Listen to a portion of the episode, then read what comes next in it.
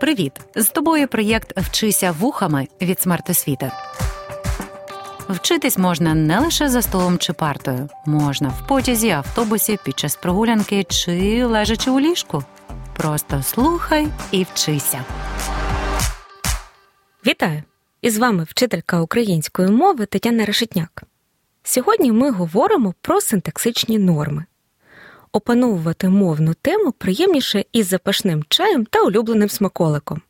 Я от обожнюю торт київський. Доводилося куштувати його. А чи знаєте, що торт створили випадково? Історію появи цього десерту розказали у програмі Сніданок з 1 плюс 1. Послухаймо. Найсолодший гостинець із Києва народився випадково через недбалість. У 1956 році на кондитерській фабриці імені Карла Маркса забули поставити на ніч білки в холодильну камеру. Ранком начальник бісквітного цеху Костянтин Петренко із помічницею спершу не знали, що робити. А потім, щоб уникнути скандалу, вирішили все ж спекти коржі та перемастити їх кремом. Торт із зіпсованих білків виявився надзвичайним. Щоправда, на кондитерській фабриці цю легенду спростовують. Мовляв, над винайденням рецепту довго працювали і в 1973 році отримали на нього патент. Так приємно зустрітися з друзями за улюбленою їжею. Однак перед тим маємо узгодити день, час і місце для таких посиденьок. Так само й слова в словосполученні та реченні мають узгоджуватися, щоб конструкція була правильною. Запам'ятайте, що узгодження це такий тип підрядного зв'язку в словосполученні, коли форма залежного слова відповідає формі головного, тобто узгоджується з ним у роді числі відмінку.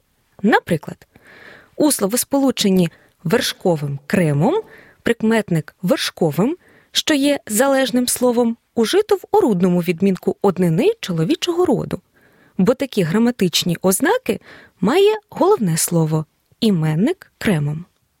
Щоб уникнути непорозумінь, будуючи навіть повсякденні діалоги чи полілоги з друзями, маємо правильно творити синтаксичні конструкції. Зокрема, варто розібратися, коли узгоджувати власні та загальні назви, поєднуючи їх у словосполучення, а коли ні. Запрошую у мандрівку містом Київ чи містом Києвом. Пірнаємо в метро та розбираємося з узгодженням власних і загальних назв. А п'ятий канал зібрав усі фрази голосу київського метрополітену Миколи Петренка. Послухаймо і згадаймо. Обережно двері зачиняються. Станція Майдан Незалежності. Перехід на станцію Хрещатик. Пасажири, відпустіть, будь ласка, двері. Не затримуйте поїзд. Відпустіть, будь ласка, двері. Будь ласка, заходьте швидше до вагонів. Не затримуйтеся біля дверей. Проходьте далі у вагони. Шановні пасажири, будьте взаємно вічливими. Виступайтеся місцем у вагонах поїздів інвалідам, людям літнього віку та пасажирам з дітьми.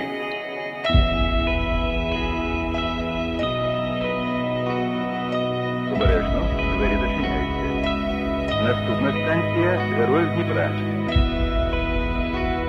Кінцева. Поїзд далі не. Звільніть, будь ласка, вагони. Шановні пасажири, виходячи з вагонів, не залишайте свої речі. Отже, потрібно узгоджувати відмінкові форми власної та загальної назв, якщо це фах, посада, звання тощо та відмінюване прізвище. Наприклад, протягом майже 30 років усі оголошення в київському метрополітені були озвучені відомим диктором Петренком. Зверніть увагу, диктором Петренком це фах та чоловіче прізвище.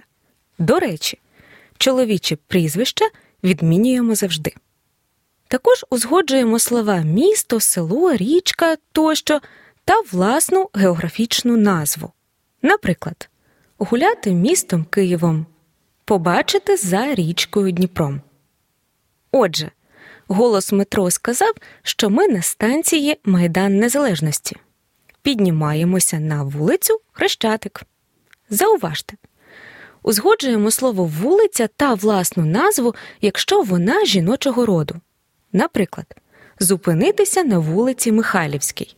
А хрещатик це назва чоловічого роду, тому узгодження не відбувається. Зустрітися на вулиці Хрещатик. Ну і як тут не згадати пісню Павла Зіброва про основну артерію Києва? Послухаймо разом.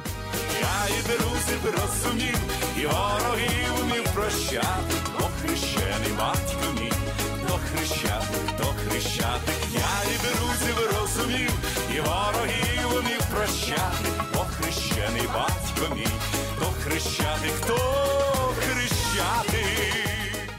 Зверніть увагу, що абревіатури потрібно узгоджувати з дієсловами, зважаючи на рід стрижневого слова.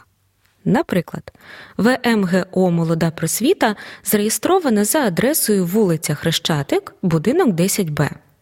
Абревіатура ВМГО розшифровується як Всеукраїнська молодіжна громадська організація. Стрижневе слово організація жіночого роду, тому ВМГО зареєстрована. На Хрещатику пропоную зайти в український дім, де часто бувають чудові художні виставки, звернути увагу на годинник будинку профспілок, розвернутися майданом незалежності та зробити кілька пам'ятних фото і пірнути в центральний універмаг. А чи знали ви, що під головною вулицею Києва течуть річки Хрещатик, Клов і Кловиця, а також є навіть невеликий водоспад? До речі, у науковій літературі власні назви населених пунктів і річок зберігають називний відмінок Гирло річки Дніпро у місті Київ. Станція метро Хрещатик одна з перших, яку побудували в Києві. Пропоную дізнатися більше про метрополітен столиці від творців програми Київські історії на телеканалі Київ.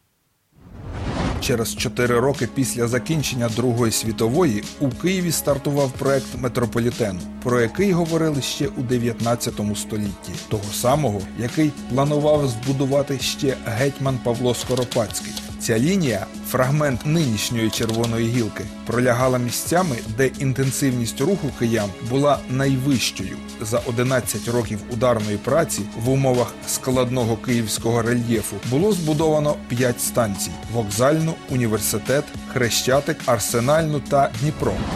А тепер швиденько в синій вагон і гайда на лівий берег.